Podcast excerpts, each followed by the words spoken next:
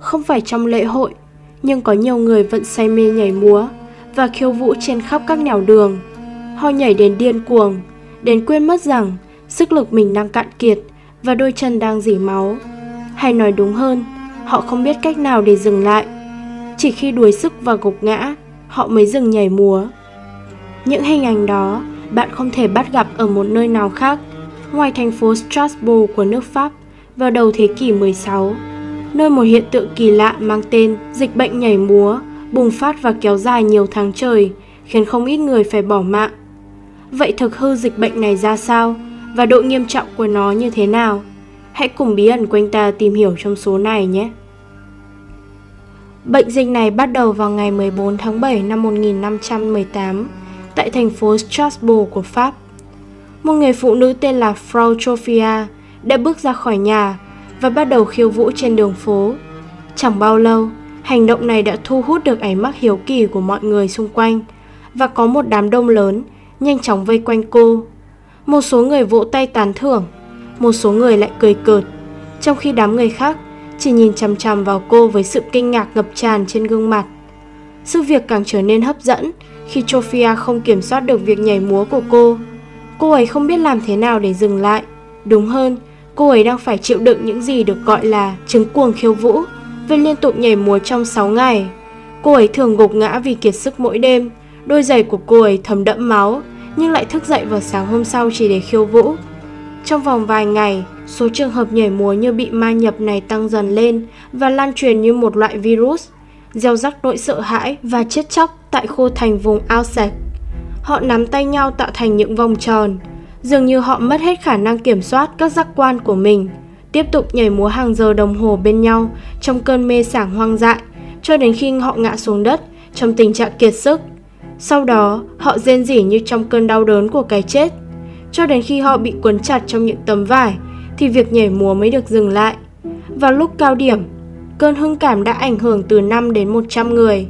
Các nhà lãnh đạo khi ấy cho rằng giải pháp tốt nhất là để họ tiếp tục khiêu vũ và vì vậy họ sắp xếp các hội quán để các nhạc công và vũ công chuyên nghiệp trợ giúp những con người đau khổ ấy tiếp tục khiêu vũ. Thế nhưng, sự thật là điều này chỉ làm cho hiện tượng trên thêm trầm trọng. Một số người trong số họ đã chết vì mất sức. Trong tác phẩm Một thời nhảy múa, một thời để chết, câu chuyện kỳ lạ về dịch bệnh nhảy múa năm 1518, ông Gene Waller một giáo sư ngành y ở trường đại học Michigan, mô tả lại những cảnh tượng hãi hùng. Ở đó có nhiều phụ nữ, đàn ông và trẻ nhỏ nhảy múa điên cuồng, đã kêu gào, cầu xin trợ giúp vì không thể nào ngừng lại được. Ông viết, ánh mắt của họ khờ dại, mặt ngước lên trời, tay và chân của họ cử động theo từng cơn co giật và mệt mỏi. Áo, váy và quần ướt đẫm mồ hôi, dán chặt vào thân hình gầy còm, trong một chương trình phát thanh của đài France Culture, nhà văn Jean Tully khi sưu tầm các tài liệu cho quyền tiểu thuyết tạm dịch là Hãy vào nhảy đi, xuất bản tháng 3 năm 2018, cho biết hiện tượng này kỳ lạ đến mức đại văn hào người Anh William Shakespeare đã gọi đó là The Dancing Plague, có nghĩa là bệnh dịch nhảy múa. Tuy thế, ở châu Âu vào thế kỷ 16, chứng cuồng khiêu vũ không phải là một căn bệnh mới, nó đã tồn tại từ thế kỷ thứ bảy và được cho là đã đạt đến đỉnh điểm vào thế kỷ 15 và 16, lây nhiễm cho hàng nghìn người và giết chết hàng chục người. Trước hiện tượng này, người đương thời đã cho rằng nguyên nhân của nó xuất phát từ sự chiếm hữu của ma quỷ. Một lý giải cổ điển là sở hữu linh hồn. Trong đó, mọi người hành động như thể linh hồn của họ đã bị chiếm đoạt. Nhà nhân chủng học Hoa Kỳ Erika Borguinen đã viết về cách ý thức được nuôi dưỡng trong một môi trường của niềm tin. Trong đó, việc sở hữu linh hồn được coi trọng khiến con người phải đi vào trạng thái của tinh thần phân ly, nơi ý thức bình thường bị vô hiệu hóa. Sau đó, mọi người hành động theo những gì bị điều khiển. Đây là những gì đã xảy ra vào trước những năm 1700. Nhiều nữ tu đã quằn quại, co giật, sùi bọt mép, liên tục đưa ra những cử chỉ và lời nói tục tĩu, rồi họ lại trèo cây và kêu la như mèo. Hành vi của họ có vẻ kỳ lạ, nhưng một số người tin rằng ma quỷ đã nhập vào linh hồn của họ. Ở góc độ khác, người ta lại cho rằng những người nhảy múa điên cuồng kia là những tội nhân và bị thành Vitus có thể trừng phạt bằng cách bắt họ nhảy múa.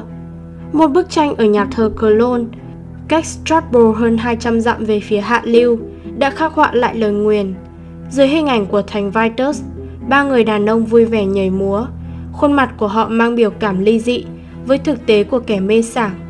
Tuy vậy, khi khoa học phát triển, nhiều nhà nghiên cứu đã bắt tay vào điều tra và đưa ra một số giả thuyết có căn cứ hơn. Các nhà điều tra vào thế kỷ 20 cho rằng có thể đã ăn bánh mì làm từ bột lúa mạch đen bị nhiễm nấm bệnh Elgot, loài nấm có thể gây ra co giật. Còn nhà xã hội học người Mỹ Robert Bartholomew cho rằng những người nhảy múa điên cuồng kia là tín đồ của các giáo phái dị giáo. Họ khiêu vũ như để thu hút sự yêu ái của thần thánh. Trong khi đó, lý thuyết được chấp nhận rộng rãi nhất là của ông lớn trong ngành y học người Mỹ, John Waller. Ông đã gọi tên hiện tượng trên bằng một thuật ngữ hiện đại quen thuộc là chứng rối loạn tâm thần hàng loạt và cũng giải thích trong một số bài báo những lý lẽ của mình. Những đợt bùng phát của bệnh dịch diễn ra trong hoàn cảnh con người bị căng thẳng tột độ. Trong trường hợp của bệnh dịch năm 1518, Waller đã cho rằng một loạt nạn đói và sự hiện diện của các bệnh như đậu mùa và bệnh giang mai là những tác nhân gây ra căng thẳng lớn, ảnh hưởng đến cư dân Strasbourg. ủng hộ quan điểm này, Andrew Davidson, một bác sĩ người Scotland trong một bài báo nghiên cứu vào năm 1867 cho rằng căn bệnh này là một chứng bệnh tâm lý có liên quan đến những mê tín tôn giáo và trí tưởng tượng văn hóa cứng nhắc thời bấy giờ. Davidson đã viết rằng trạng thái tinh thần và đạo đức của con người bị ảnh hưởng nặng nề bởi những thảm họa lớn như cái chết của người da đen, tình trạng chính trị và tôn giáo của người dân, sự chống đối chính quyền một cách không chính đáng. Tất cả đều là một trong những nguyên nhân dẫn đến sự bùng phát của dịch bệnh. Cho đến nay, nhân loại đã bị hoành hành bởi bao nhiêu đại dịch. Song dịch bệnh nhảy múa vẫn là một hiện tượng khiến các nhà khoa học phải tranh cãi. Những lý thuyết được đưa ra vẫn chưa phải là những kết luận cuối cùng cho căn bệnh kỳ lạ ấy. Và có lẽ nó sẽ là một bí ẩn lớn không chỉ riêng ở thế kỷ 16 mà còn kéo dài qua nhiều thời đại sau đó.